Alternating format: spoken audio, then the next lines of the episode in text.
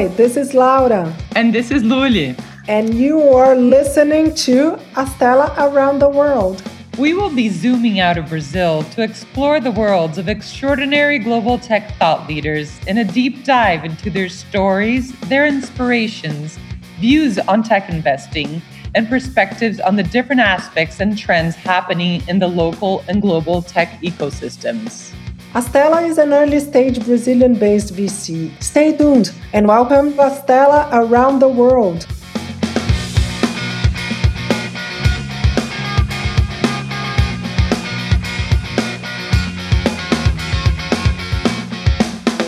Hi, everyone. So today on the show, we have Christina Lopes. Hi, Christina.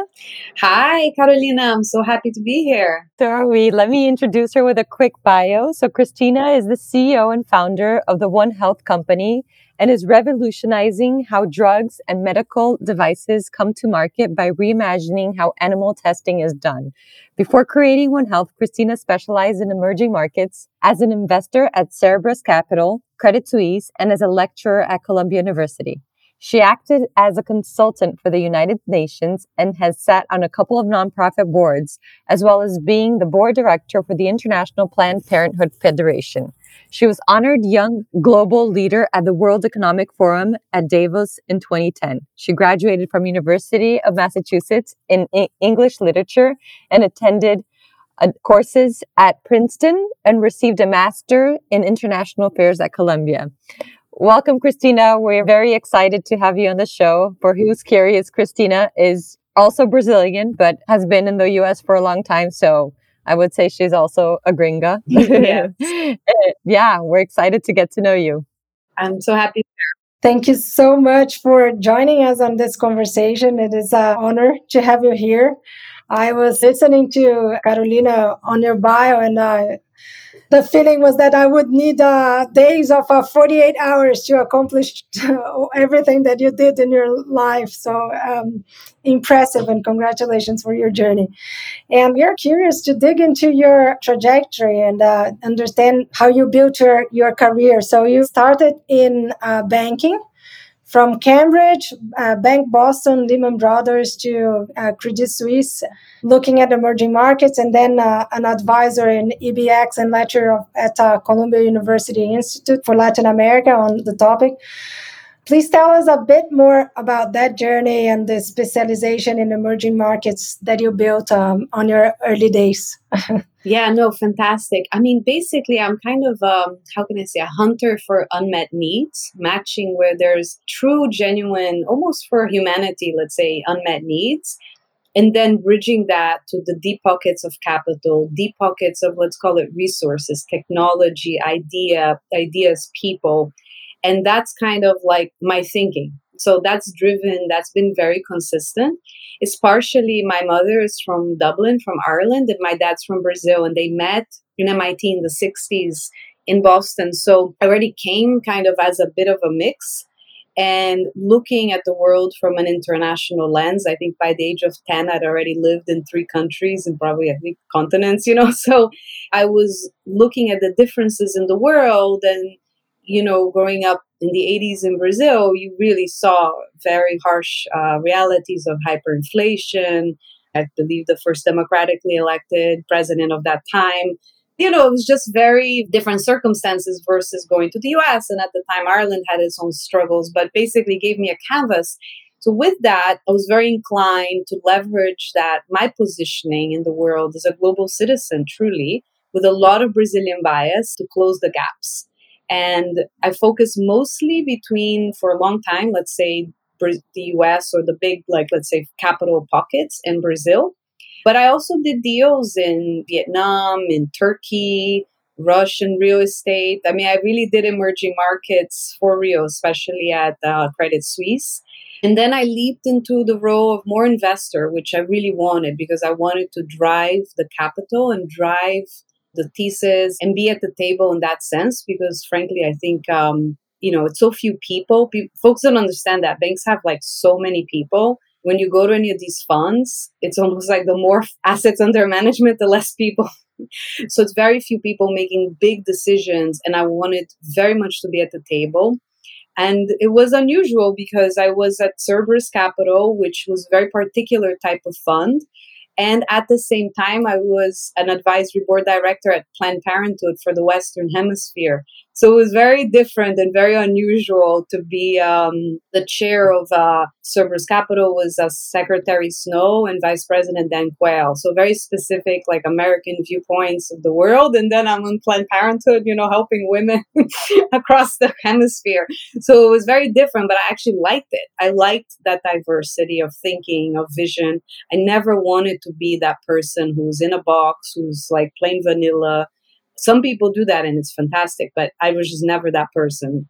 Like I didn't wake up like my co-founder, two years old. I want to do this. You know what I mean? Very linear. Like no, I'm not like that. That's very interesting. Yeah, total global citizen perspective, and it has lots of its advantages, right? So, we'd love to get into a little bit about your experience in emerging markets a little bit later on. But something really spiked our attention, which is that looking at your trajectory while you were lecturing at Columbia University, that's just looking at that. We see that's the time when you became a consultant for United Nations for Women's Health. And then you were on the advisory board for Planned Parenthood, as you shared with us. And we're going to get into your current day, right? Which you're totally in the health tech scene. Is this when your interest in health started emerging? It started, I mean, definitely Planned Parenthood because there had been a shortage of birth control in the whole country of Chile. So there was no birth control, zero. And it was due to a global shortage of drugs. And literally, we had to think of maybe creating a drug company, a pharma company in India to solve the problem. And it was that dire. And so you start to see these things and you start to think, wow, so much of it is not about creating new technology, it's about the last mile of care and making sure you close the gap. And if you care about patient survival, if you care about people, you really do care about the last mile. And I think with COVID, this has become super clear. But it wasn't as clear. To me, it was very clear by seeing this, right? The resources sometimes are there, even the capital sometimes is there. It's a matter of sometimes logistics, planning, thinking ahead. I mean, it's crazy you know you think it's the no it's so many things so i got very into this last mile and then separately i did some healthcare deals while being in finance or you know so i was a bit getting exposure and then i worked specifically on one biotech deal and it actually had a specific situation between silicon valley and brazil because of a molecule and i was very intrigued and loved it and I think it's one of those things, once you get into it, you get very into it. And I think the other part is, you know, life sciences and like, especially I'm now here in Palo Alto in the US.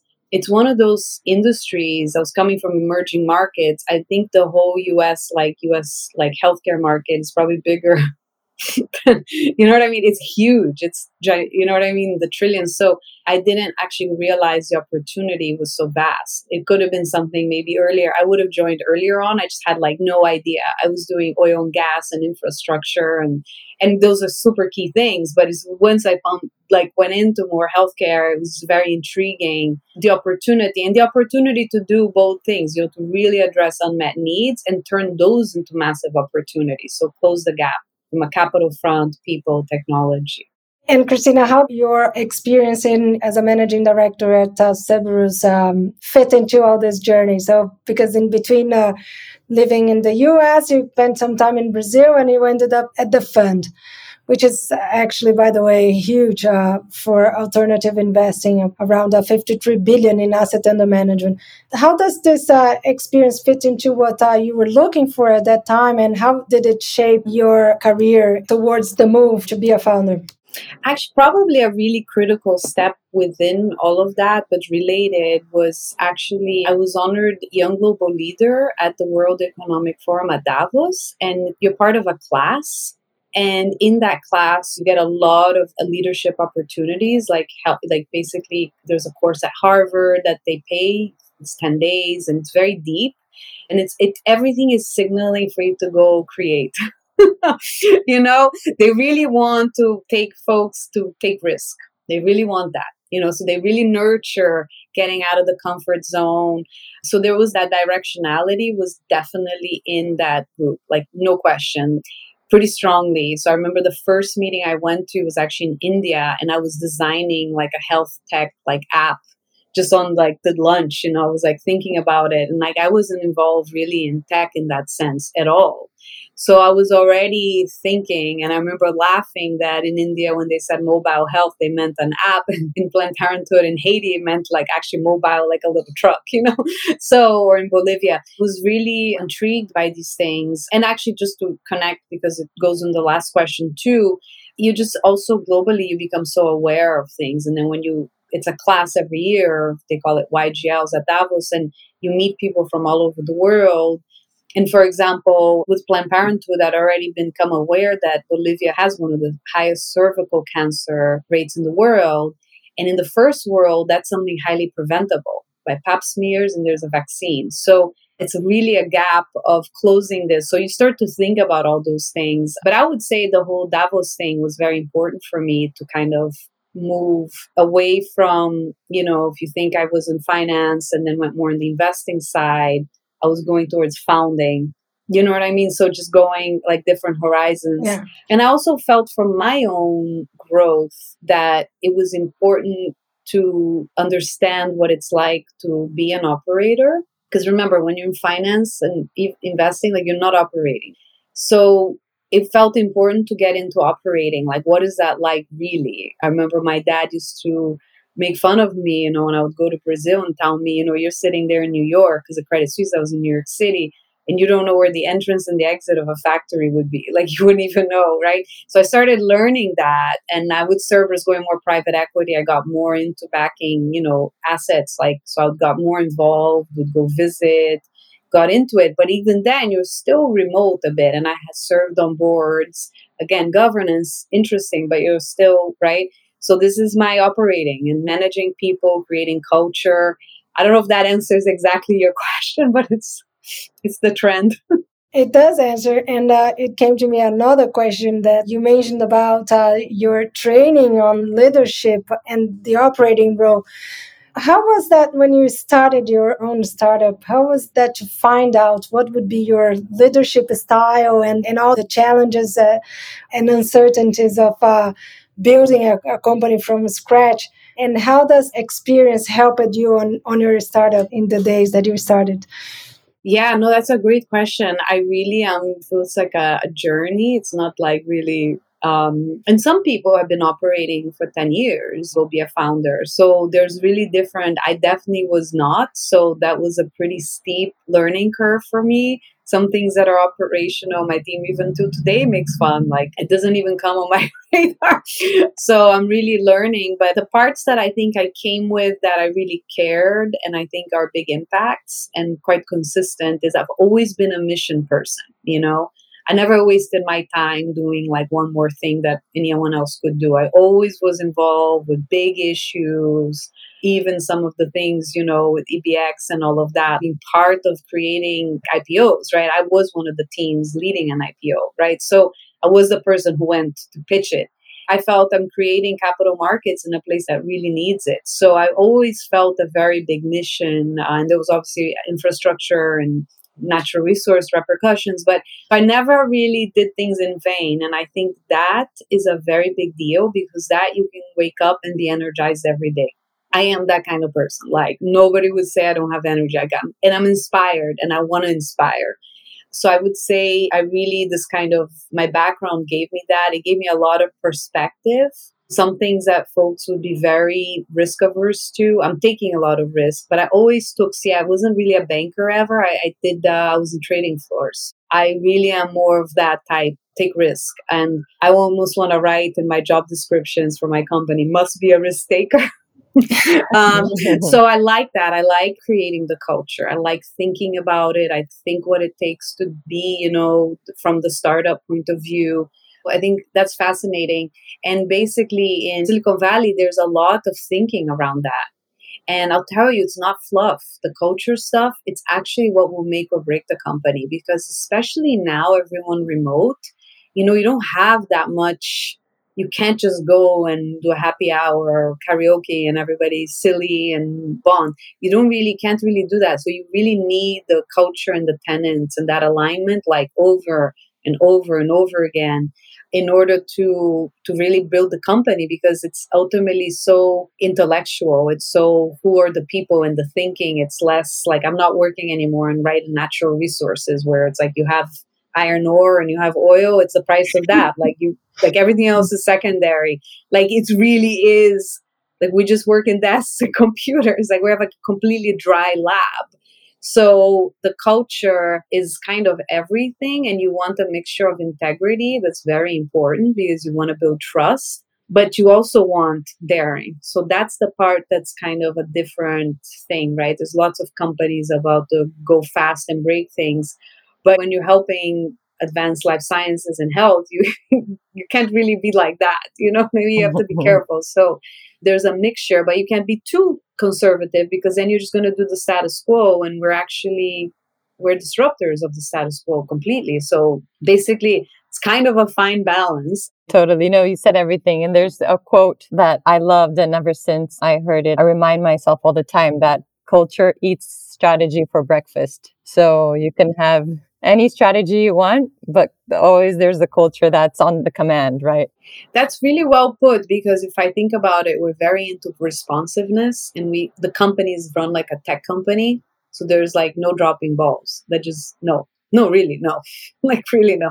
So there's always a ticket. Unless the patient like died like the ticket is open. Basically we're kind of run it like that and we have that attentiveness and and you really do need that culturally and people who share that because it might come at saturday you know not that you want to create overwhelming work culture but you want to people have to be like into it and, and see it's a responsibility and I think responsibility is a privilege. I on the ball. yeah, but it's a privilege to have a responsibility. You know what I mean? To have the responsibility. Exactly. And you have to really understand that. And that's a part that's not, you know, you have to get the right people to.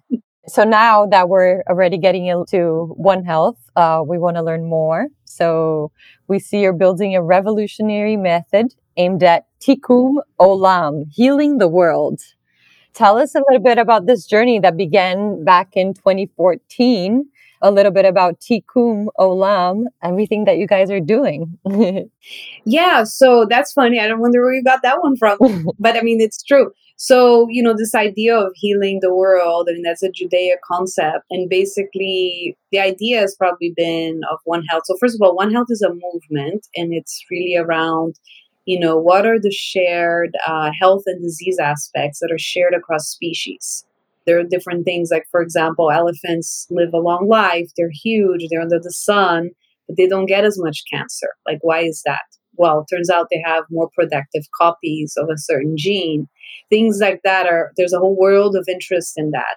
So we took a very specific kind of slice of that which is we look at dogs they get so much cancer it's the number one disease killer pet dogs, like our best friends, our family members, and they're actually used in research, right? Mm. Like for to advance all the everything that comes out. And there's so many great advancements over the last, especially 20 years. And then the dogs don't really benefit from any of that. We thought, wow, that's something broken that we could fix. On the other hand, research and development, right, to bring this innovation to the world relies on lab animals, you know, like usually it's mice.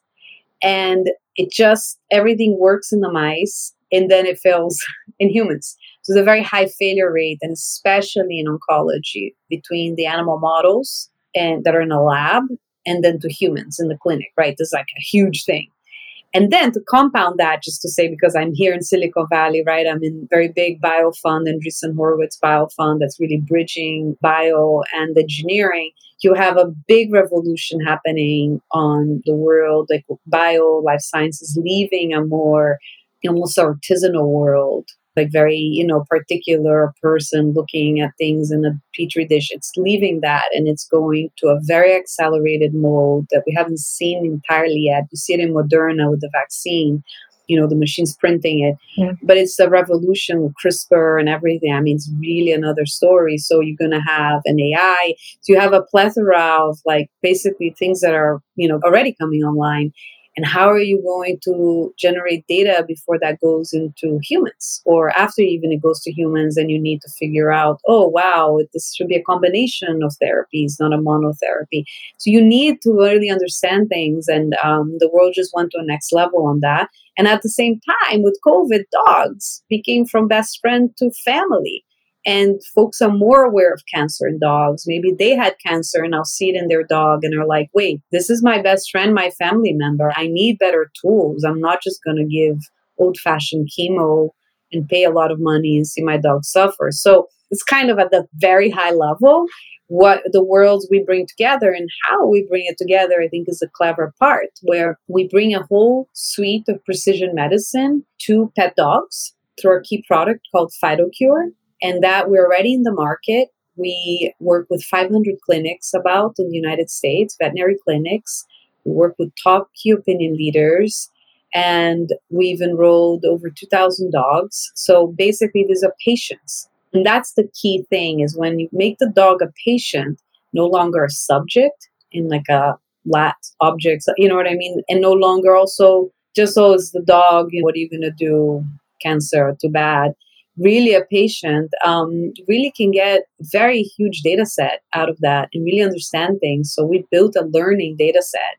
We learn with each dog. Every patient that comes in we bring the forefront of technology from genomics to targeted therapies to the dog. We bring like very high quality and we still do it under the national chemo average. We still do it accessible. It's very accessible and basically, in the back of that, we're, we're generating data sets. So we're learning more about the dog so we can accelerate more cures. And we're learning where's the dog in canine and human cancer very similar. And actually, we know where it's very similar. And we have a big paper coming out, a manuscript, where it's more similar than we thought. That we had the hypothesis similar, it's more. So that creates now a whole opportunity of reimagining animal testing, reimagining the dog as a patient, really with almost rights to get better care, and how those two go together.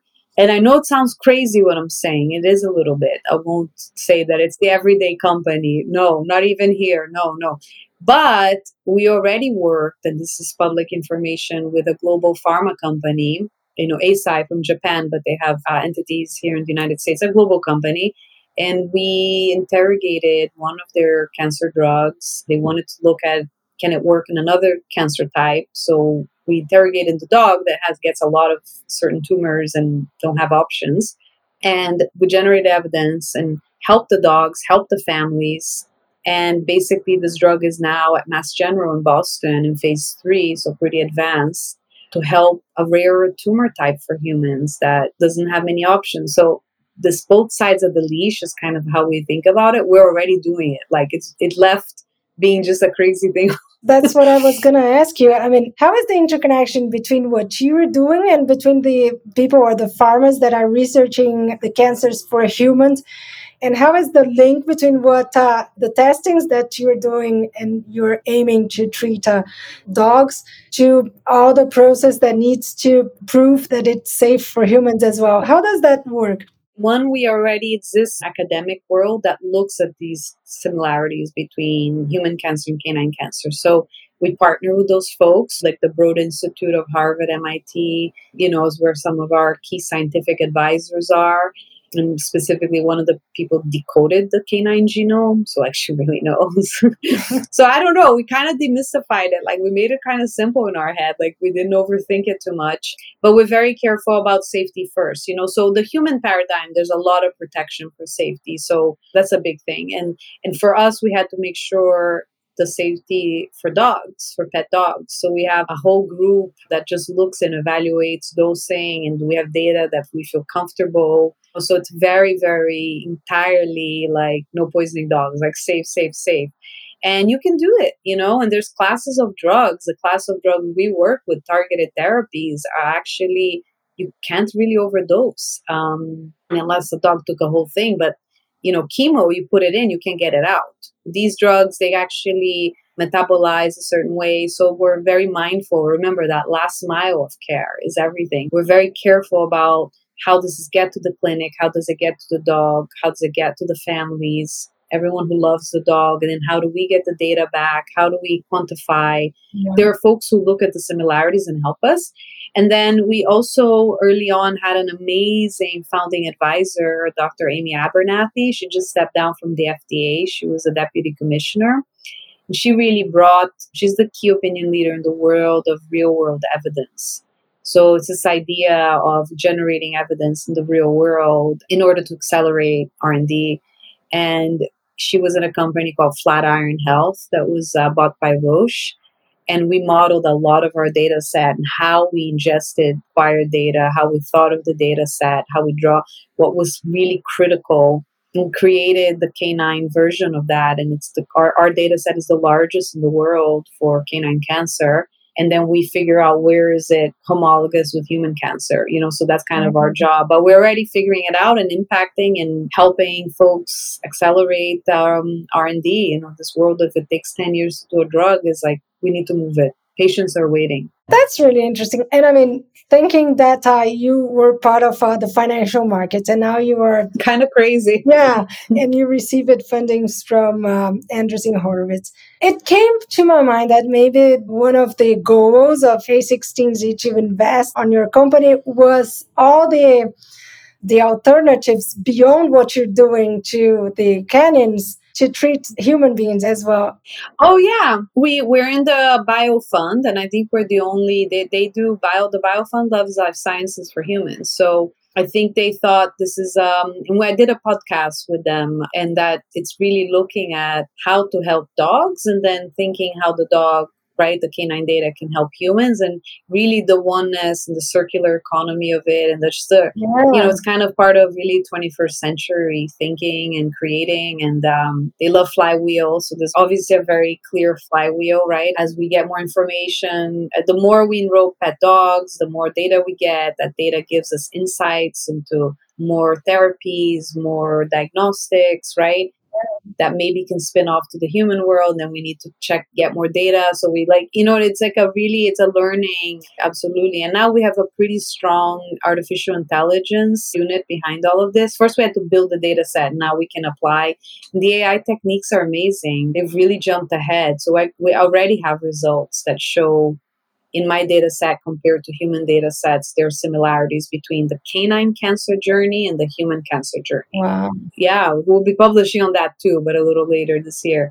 So definitely, yeah, no, I think all of our investors were thinking more probably the human impact. And it's come out that the whole pet animal health thesis has I think COVID really helped that go up, but it wasn't always such a big venture like thesis. Now it is more. That's awesome. We have a lot of listeners here in Brazil who are founders, and um, they would love to fundraise with prominent VC firms in Silicon Valley. And we know there's your secret behind it all, but what kind of advice would you give them throughout this journey? I got into Y Combinator. That was really transformative. The same way, like the Young Global Leader program at Davos was so transformative, just in general as like a person and kind of led me towards more going the founder journey. Y Combinator then helps you really help me. I love the thinking actually. Uh, the fundraising was really at the end. It was really the journey. I happened to have the blessing of really good partners, and I just love the journey, working things out, the kind of approach. Um, I'm a huge fan, and first of all, anyone can go. It's all in English, but anyone can go and you just go into YC. Like they have I think summer something and it's free and you can you know like there's so many resources. Paul Graham, the founder and his wife Jessica, they co-founded it together and they're prolific. They write so much and then everyone else after that. So there's so many resources. And I think the key about YC is they just have incredible data. I mean, they just started this way and it's like 15 year old, I think. Like they record everything, just have incredible data. So they like when they tell me something and I chose to just trust, you could be sit there and not really get into it. But like I would ask kind of this or that, and they would say this, oh, because blah blah blah. I went with it. I took that leap of faith a bit. And uh, I just think there's really no, like, it's shocking just really know the founder journey, right? They really get what implodes companies, that it's really usually suicide, not really homicide. Like, they really have their thinking and it's it's very i mean i can say that i feel like even if i want to prove it wrong it's like it's just right right right so they're really amazing um so that was really transformative but I'll be honest, you know, and I think COVID changed things so that it's more remote. And I think, you know, Brazil's doing better, for example. So I know at YC, they like Brazilian companies. I know even at Andreessen Horowitz, they've now done a few Brazilian deals. But when we started thinking about this, I won't say that was the case. So we literally had to relocate. So at a great investment oh. and expense. Yeah. So out of Brazil, to the East Coast. And then even the East Coast wasn't really it. We really had to come to Silicon Valley. And I have two little kids. It's very expensive. I didn't realize that you started here. Yeah. Impressive, impressive. Yeah, so I really had to relocate because I came from capital markets. So I understood that market was unfavorable for founders. I had that sense because I could see the terms that people got. It didn't make sense. And part of being part of global community is that, right? Like you can look and see, does this look right or not? And then, yeah, and then we came to the US and then finally to Silicon Valley. And I mean, for me, it was very transformative to move to Palo Alto to also to, to do this. I used to live in New York City and it was very good for finance. And I went to Sao Paulo, which for what I was doing was very good but to do what I'm doing, Palo Alto is excellent. Uh, and then Cambridge, Massachusetts, also really good. The more you go into life science, Cambridge is really good. But if you're very radical in thinking and you're thinking a platform company, like a company that's going to have many utilities, um, I would say Silicon Valley is like really it. And just the founder community. Like, I'm a mom of two little girls and I go to birthday party and the mom of the daughter is a Lux partner. You know what I mean? Like the other one has a company, comes over, mm. her little boy's playing with my little girl, and we're like, okay, I'm doing this biz dev deal. How do I price it? How do I structure it? But it's like morning, noon, and night like that. Like yeah. I love it. I love I love it. You know, someone else could not like it. I love it. I think it's the greatest thing because I can go to a birthday party, I can go to the park, I can have them over, my kids are there, I can see them, and I'm talking shop and I'm talking shop like nonstop, but I really love it. And I love that people think to mastermind things. Yeah. And I like ambition. So I like the ambition here. I, I, I totally recognize.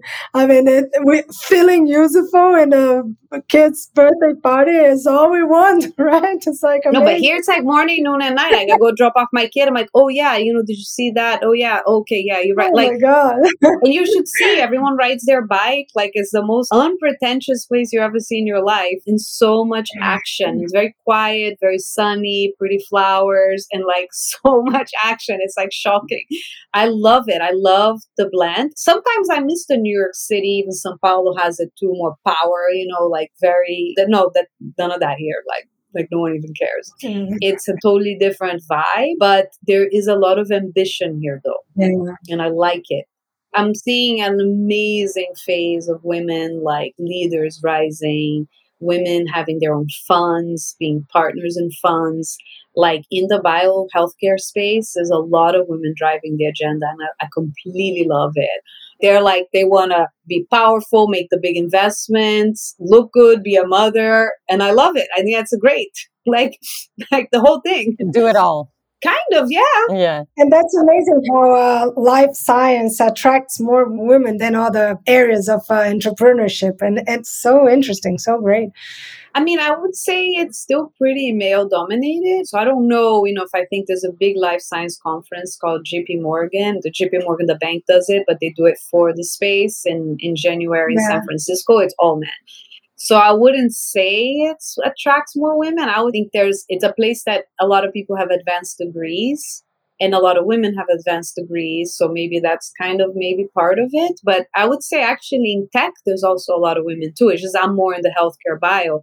But yeah yeah yeah it's happening. It's really happening. So even in crypto you know the big a16z fund has a woman co-founder in the fund so it's happening everywhere is more my, my statement and i think it's really good because you need to see this more and generate it and i mean i have a blast like in that sense, I love it. It's awesome. And on top of it all, right? Like breathing, living, everything like work and mission focus, your co founder is also your husband. Yeah, he's now more of a board member, but yeah, absolutely. So, I mean, that's something I did notice at Y Combinator that a lot of the women founders were founding with husband, boyfriend, fiance, something like that. So, that was one thing that I think's become better now, but I still caught a bit like, you know what I mean? You need that.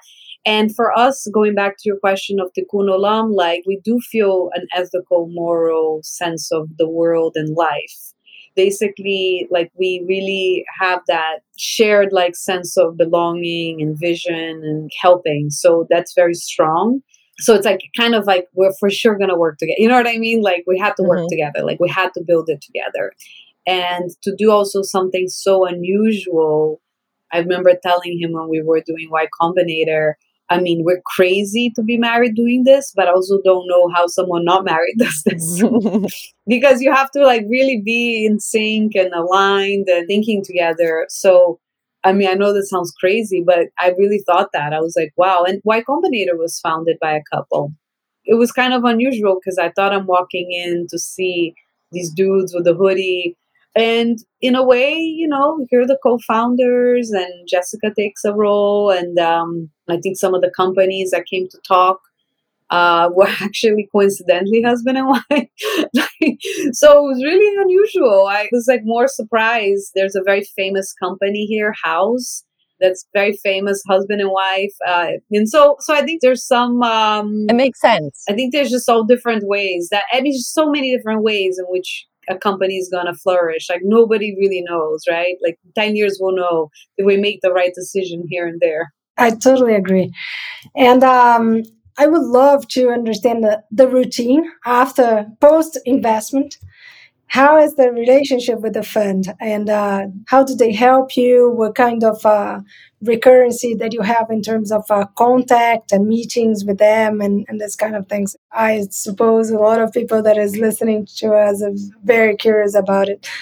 Uh, I mean, it's actually very supportive. You know, I mean, I think that's part why we moved here was this kind of ecosystem support that I now know. Like, I think there's more in Brazil for sure, and but basically, I mean, A16Z specifically, Andreessen and Horowitz, they have a whole platform for talent, for uh, corporate development, I mean, finance. So you can kind of lean on them a lot. So they're very part of the story, they're really part of the narrative. I was just on Saturday, they did one of the BioFunded, one of the first events, and forever you had to do a COVID test, PCR to get in, you know, wait in a room. and then go. But Marc Andreessen was there he's like on the board of Facebook, you know, like he's a huge reader and we can talk about books and things like that. I mean, but then for the company, oh yeah, they want you to win, you know, so they want people that are driven and are asking questions and are there to go next. Um, so they've been incredible, total community family. And one of the biggest things I would say as an advice is in these funds is that you meet other amazing founders. So sometimes the community of the founders is even more important. It's honestly all good, but the founders are so incredible that you really it's like you don't even know which one is is more um, the community aspect that they specifically build uh, the platform they have i mean I, I think it's specific to them not all the funds have these platforms are really extraordinary. But I still keep in touch with Y Combinator, not as much because I've kind of gone later stage.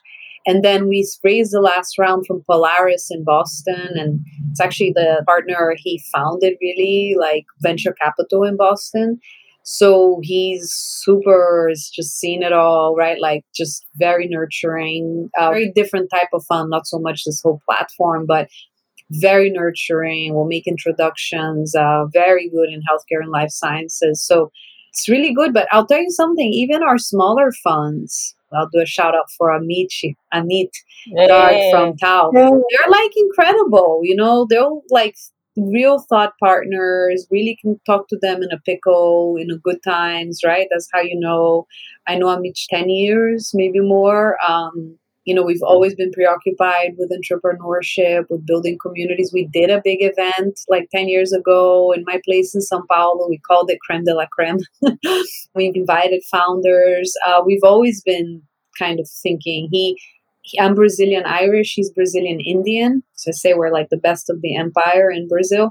And so he was building hospitals and doing like kind of uh, service work in India for those that are marginalized. And I mean, I shared that by my work in Planned Parenthood with those that are really marginalized and voiceless. So we really like have been real partners in that. And now I'm so happy he has Tau and that's a smaller fund, but it's growing and it's just, you know, for, I mean, it's not small for just beginning. Um, and I think can play a really big role. We're lucky that someone, again, it's the ecosystem, right? Like Amit's a rock star. He's Stanford, Harvard Business School. I mean, grew up in Brasilia. Like the odds were not stacked for him. So he's a real, you know, leader himself. So I think any any entrepreneur is lucky to be part of, you know, their journey.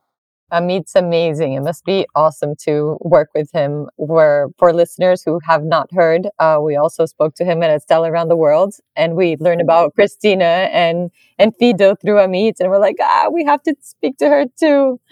So yeah, a shout out to Amit here. And now we wanted to move on to another ecosystem. We wanted to get your view about the ecosystem in Latam and more specifically in Brazil. How do you see the ecosystem developing, or how have you seen it develop in the last few years? And what's your outtake and your view for the VC tech ecosystem for Brazil in the future? I think it looks super good. And I would not have said that a few years ago. I think there's been some transformative companies and deals, you know, like Nubank. So I think that's it's really putting Brazil. Uh, I think is it Loft. There's another real estate tech. I know Andreessen A16Z is in it. So in Y Combinator. There was uh, Culture Rocks, you know, so he was in my batch. So, like, uh, Culture yeah. Rocks is Astella. So, oh, there you go. Shout out. Look, I, so, and they rock. Um, I think there's like amazing founders, and I think there was always the opportunity. I mean, it's like so much opportunity huge market that stays and tons of unmet needs and you know and lots of entrepreneurial kind of minded people. So i think that has always been. What's changed is i think the gap to really get into that founder culture is closing. So you can like access y combinator you know what i mean? You can do things you can learn online right and create more of that ecosystem.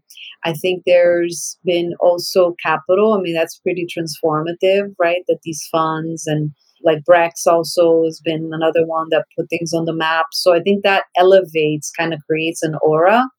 And it really is that environment where you want people to do well because then they put money back in funds and they help foster an entrepreneurship environment. You can't just have like one or two stars. It kind of this doesn't go. You really need like a lot. And um, I think that's kind of really I'm really noticing big signs of that. It's really interesting.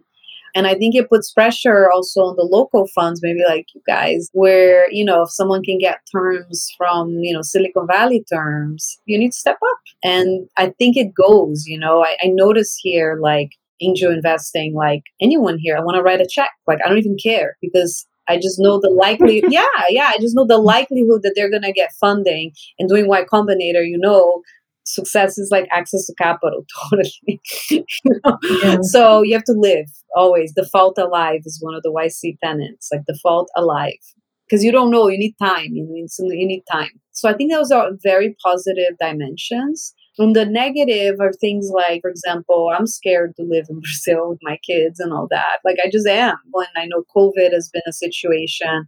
So all this political stuff has kind of been annoying. You know, you read about it and you're like, oh, I mean, it's not great here either, but it's like, so I think creating a little bit of more of that. I thought Brazil, but look, it's not that the US escapes either, but I did think it was kind of patriarchal. So I, that makes me nervous a little bit. Like, I don't really like that.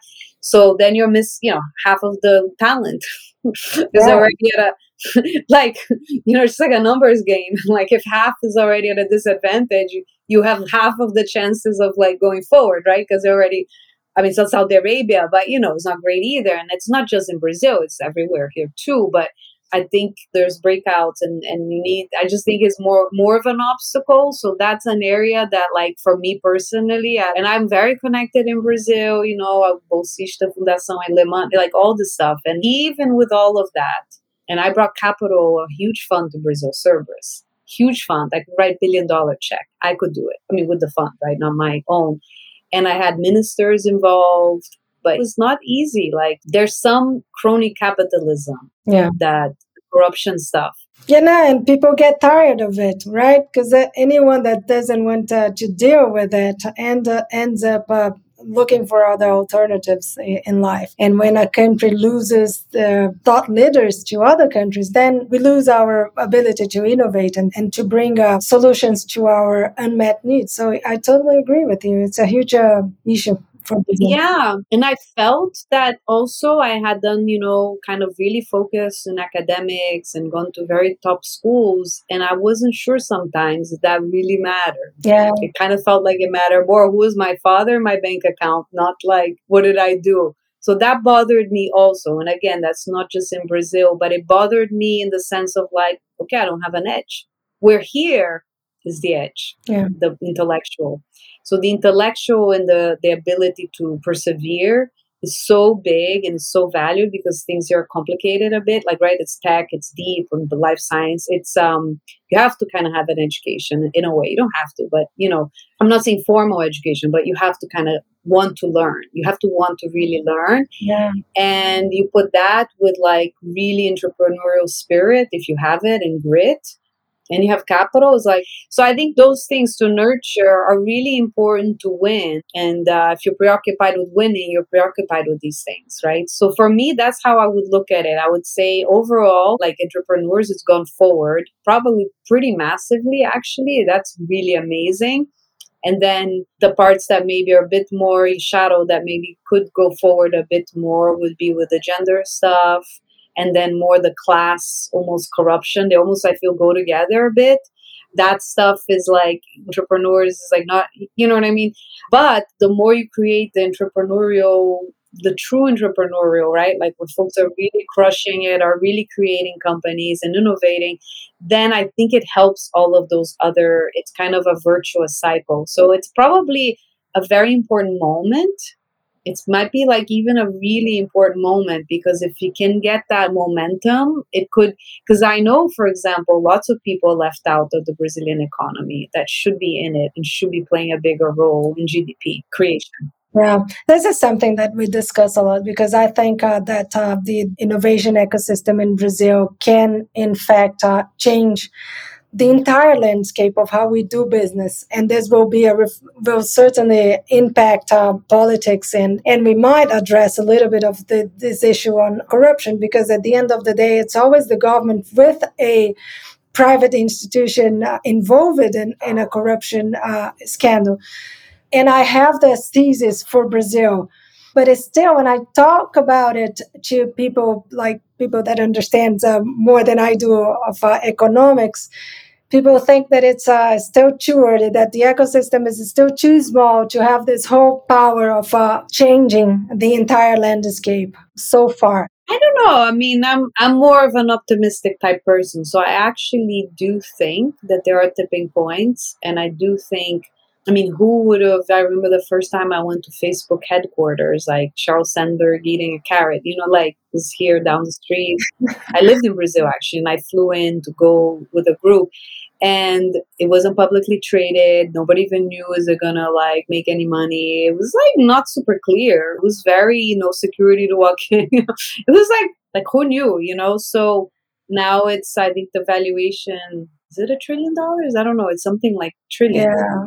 Uh, i mean look at google. There's like is there competition to google? No. So these are pretty unusual large things that just people made. Like they just did it you know? They just did it and probably nobody thought this was coming. Yeah. So i do think very very big things could happen and then be very transformative because now who who has all the information it's not the government it's google like so i think it's like so transformative i I'm, I'm i'm literally down the street from them so you have to understand i'm very in it but i kind of think like i'm actually shocked what the private sector can do like massively shocked. Like it's so much, you know, between Moderna with the vaccines, where Google and Facebook are at. And then I hear of like, I mean, it's left, right, and center here, all the stuff with AI, even that we're working with.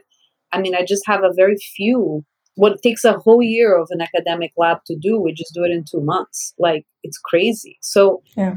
Totally. I don't know. I think actually things could radically change. I really do. But I'm kind of that person. The next uh, black swan to come to Brazil will not be a virus, will be an entrepreneur with a with a very big positive impact in the economics. so yeah, and also the economics, you know, like the alternative almost economic systems like with Bitcoin and crypto and yeah, like all the totally. stuff um, like those are total I mean it's just you know what I mean? If you don't have much faith in the government, like there are things kind of getting created that, you know, you don't know how big they'll get. So it just could go like you know, who would have thought Nubank? I remember when I met them in the beginning.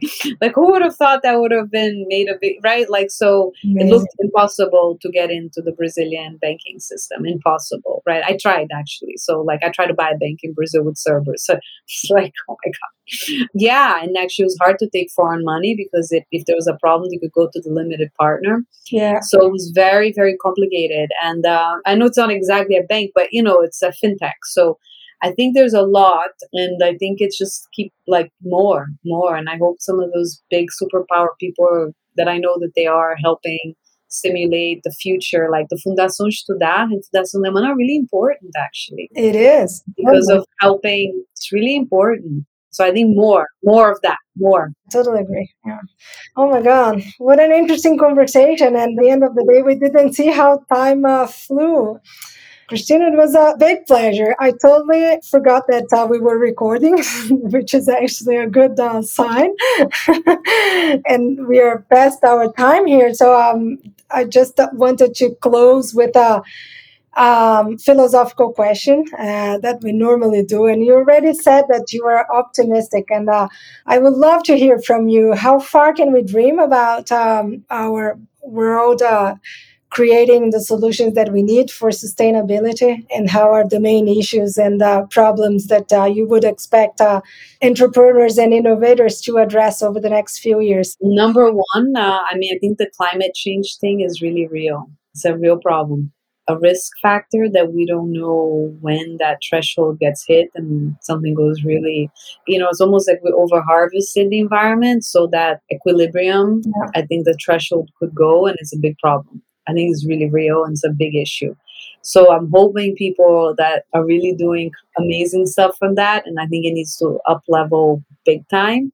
Having said that, talking about founders and entrepreneurs, you know, who would have said Tesla you know, Elon Musk. Like I remember when he did the little car, I went to see even, and the same trip with his brother, we went to the little, it was like these little cars, and I was like, okay, it's cute, cute, you know, like who would ever have said what the revolution and the market cap that Tesla has, right? So it's a big deal. And here, everyone, I mean, people really drive electric. Uh, where I live, very specifically, I wouldn't say that's a general American thing at all. But basically, you know, you can see how founders impact. And obviously, there's all this companies looking at Mars and looking how to sleep to go to Mars, everything. I mean, people really, they are thinking about it. I feel wish we could just like fix the earth a bit more. um, yeah, like very seriously. And um, Brazil's a big part. You know, the Amazon's in Brazil. So if I had more hours in my day, maybe that's something I'd take on more importantly. But um, I mean, that's very serious. So I think that's the part that's very a big deal, and we just don't know the threshold. Having said that, in the life sciences bio world, I mean, so exciting, booming. I mean, just Moderna, as I've mentioned a few times, you know, printing, getting the genomics of the virus and then printing a vaccine in two weeks, and it's the same vaccine everyone took. Like, that's just unheard of and completely a tectonic shift entirely. So there's a whole world in life sciences that just went to a next level. So that's very hopeful in terms of, you know, from a humanity point of view. I think one other thing, you know, is just to keep an eye, an eye, and this is also a very Brazil thing to comment on, is the inequality in the world. Um, because then it could be that it becomes like one world is, you know, having access, the others.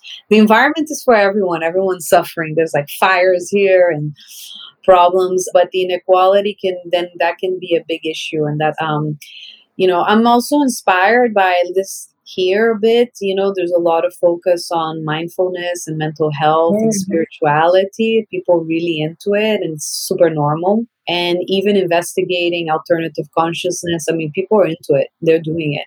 And it's giving them more ways to view the world and life and things, uh, connectivity that we share between us as a species. So I feel like there's probably a lot of founders getting into that stuff and how they see the world is more harmonious which i think is really good and they're connecting to the earth also um, so i think that directionality i sound super hippie saying that but i'm just telling you really it's like just happening here you know uh, people do take mind altering things to kind of feel the earth and get ideas and things like that and while I myself am not into that, you know, I have little kids and all of that, I've never been. Um, I do observe that it creates an opening and like a way of looking at the world and then coupled with entrepreneurship because a lot of people are founders i think it's kind of powerful i mean i think it's creation of really like maybe really the future is really coming from that type of stuff really alternative so i think that's exciting wow wonderful no this was amazing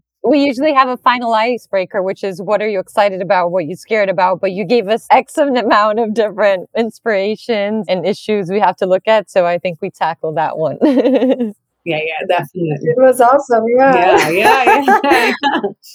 Thank you so much, Christina. Thank you for inspiring us.